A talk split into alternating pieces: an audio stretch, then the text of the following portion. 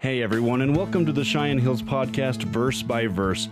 We know it's often hard to find time to spend studying God's Word, so we're happy you can join us as we read, unpack, and discuss Scripture every Tuesday and Thursday. We hope you enjoy the program. Well, hello there. Uh, welcome to our Verse by Verse podcast. I'm Renee Minder. I'm the executive minister here at Cheyenne Hills Church.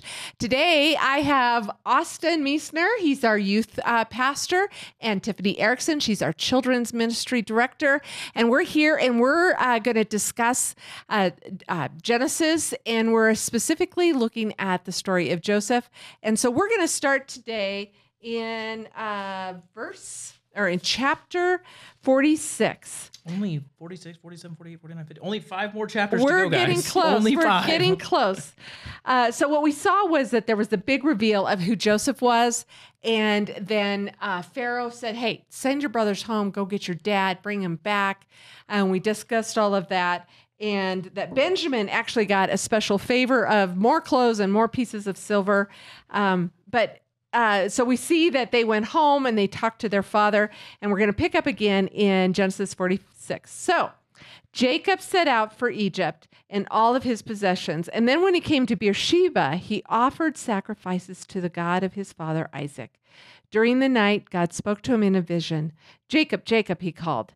Here I am, Jacob replied. I am God, the God of your father, the voice said. Do not be afraid to go down to Egypt, for there I will make your family into a great nation. I will go with you down to Egypt, and I will bring you back again. You will die in Egypt, but Joseph will be with you to close your eyes.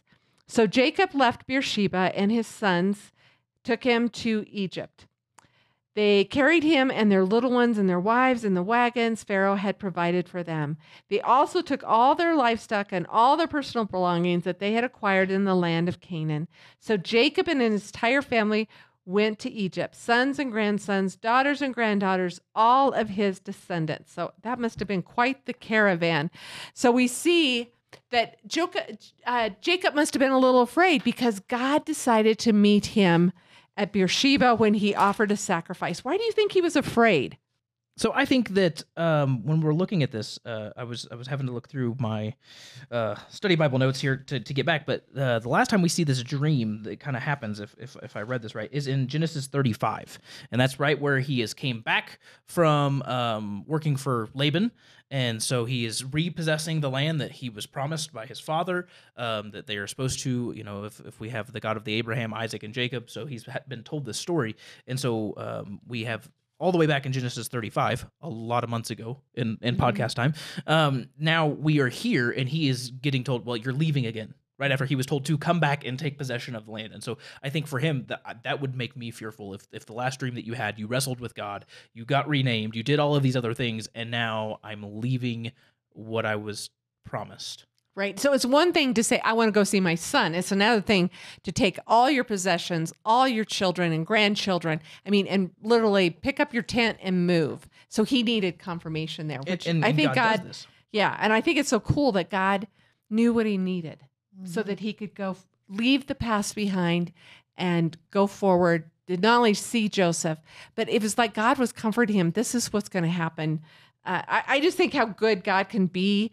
Uh, we don't. I don't know if he was wrestling, but it was like God gave him what he needed. Don't be afraid. Go to Egypt. Joseph will be with you when you close your eyes, mm-hmm. and then you'll return. You know, mm-hmm. I'm going to keep my promise of making your family a great nation, and you'll come back someday. Well, and that, and that's what I was I honed in on is the fact that that that wasn't the promise to to Isaac. That was the promise to Abraham. And so we are seeing God's faithfulness throughout this entire family's generation. So mm-hmm. first in Genesis, I want to say it's 12 off the top of my brain, uh, you know, he promises Abraham, you know, you will be a great nation. And Abraham's like, how? And then mm-hmm. now we are seeing, well, we, he went from this, from just him and Sarah and his concubine and Lot, to now all of a sudden there's this huge family that is moving down to, to Egypt at this point. And so it's just God's mm-hmm. faithfulness over and over. And he's just saying, yes, you're going to do this, but like I will, I will be faithful even in asking you to do this that may seem contrary to right. what I promised you. Right, because this isn't the promised land. Egypt's not the promised land, but even though it's Goshen, even though it's Goshen, yeah.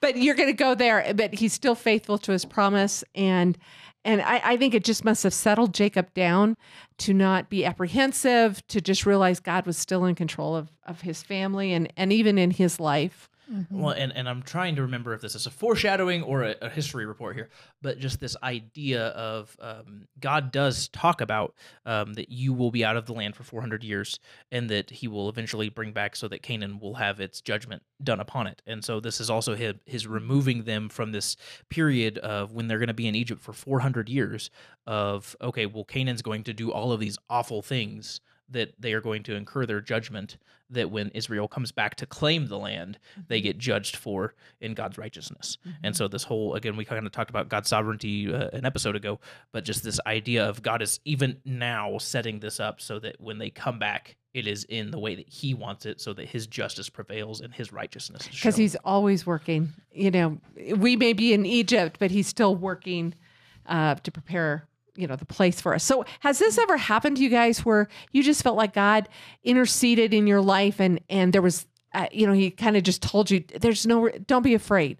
I'm going to go with you. I'm going to go before you. I'm going to go uh, around you and this is what's going to happen. Have you had that where it was like god gave you something that you didn't even know you needed but that assurance that he was with you?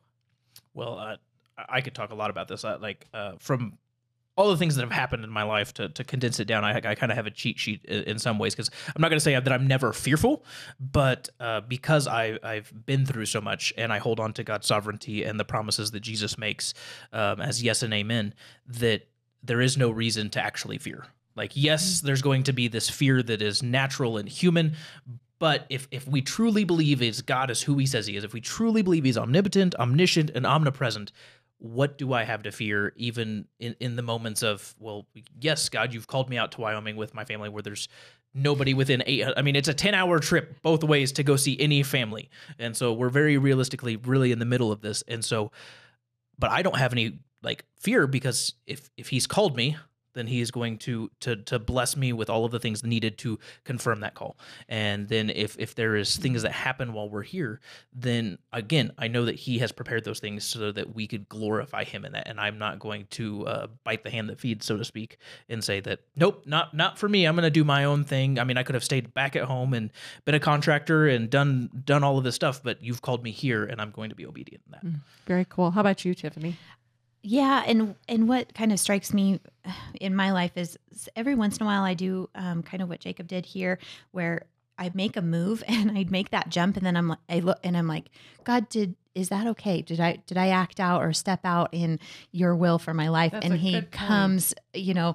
Um, comes beside me and just gives me that comfort and stuff. But it's almost like after I've, you know, started the wagon wheels essentially, and I'm like, oh, hey, I need to know that this is For okay sure. and Yeah. in your will um, and to continue on in this and and man he just is really faithful to meet me in that spot too of um you know i've got one foot in the air.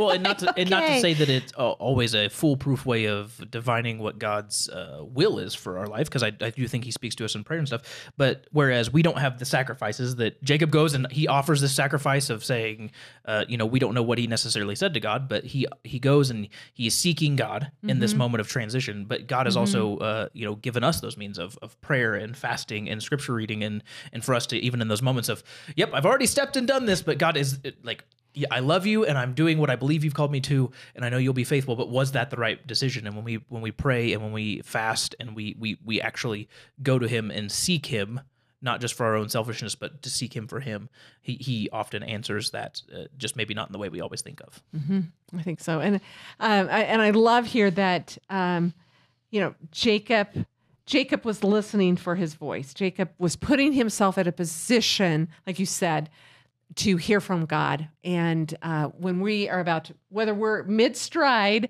or before we even take that step to for us to make that space to go go and and and meet with God and you know what do you want? And and is this your favor? And and really depend on him and really you know know that he will answer.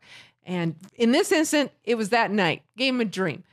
But a lot of times it's just that space to just really listen to God and give him that opportunity whether it's that night or in a few days for me I'll, a lot of times it, when I am really focused it I, I see that God is more ready to speak to me than I understand mm-hmm. sometimes.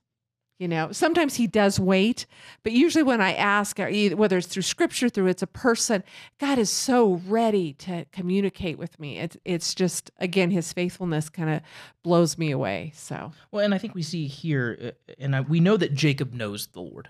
right, Like we we know that for a fact. But the way that Moses, when he's writing Genesis, describes this is as uh, so Israel took his journey with all that he had and came to Beersheba and offered sacrifices to the God of his father Isaac. He doesn't say it in the phrase of Jacob's God. That comes Mhm. later. He's still honoring this idea of, well, this is my father's God. This is my father's faith in this idea. And then this idea that then turns and it says, I myself will go down with you to Egypt, and I will also bring you up again. And Joseph's hand shall close. So we see this almost um, baton, maybe handing, maybe the the uh, a good Mhm. illustration of, well, this is you. It's not just it's not just, not just Isaac. the father, your Yeah, father Isaac. It's not. It's not just Abraham. It's not just Isaac, but it is Yeah. Mm-hmm. you. We're seeing that almost handoff because then we uh, we know Joseph knows the Lord from his father previously, but we're we're seeing this continual push of it's going to the next generation and and uh, there's the Kari Jobe song uh, that gets fun of often you know and your children and your children and the next generation and the next generation over and over and over and over again but I mean we're here today we Right. we we know the covenant God because Joseph and Jacob and Isaac were all faithful, and they could have never imagined what that somewhere on the other side of the world they would have seen this. Right, right. Well, and then, uh, and I'm not going to read it, but let's just kind of talk about a little bit. You're talking about generations. Then, when we pick up in 46 8, he says, um, There are the names of the descendants of Israel, the sons of Jacob, who went to Egypt, and they list all, you know, they list All Reuben, 70. all, yeah, uh, Simeon. Uh, um, one thing that we saw here is that, you know, we, we don't hear about Benjamin very often, but here in verse 21, Benjamin's sons were Bela, Becher, Ash, Ashbel, Jira, Naaman, Ehi, Rosh, Muppim, Huppim, and Ard. I mean, so he had 10, 10 kids already. Baby Ben has 10 babies. And, I well, know. you know, when we just celebrated the fact over. Christmas, uh, you know, that my, my brother, he's he's the baby, quote unquote, of the family, but he had his their first daughter, and so like now my mom, you know, being emotional uh, at, at that moment, all of her babies have now had babies. You know, I think she's got.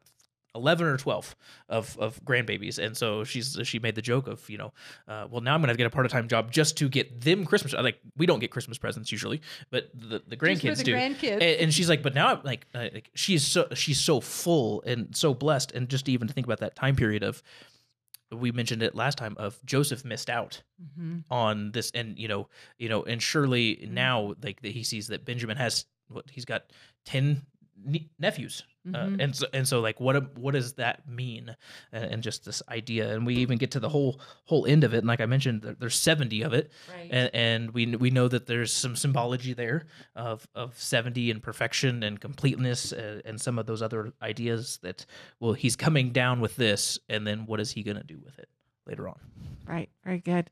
Very good. Anything else, guys, that you see in this passage? We haven't already talked about Yeah. Well, okay. hey, we did a whole chapter in one I episode know. like I that. know. Just like that. So, anyway, well, thank you so much for joining us, and we will see you next time.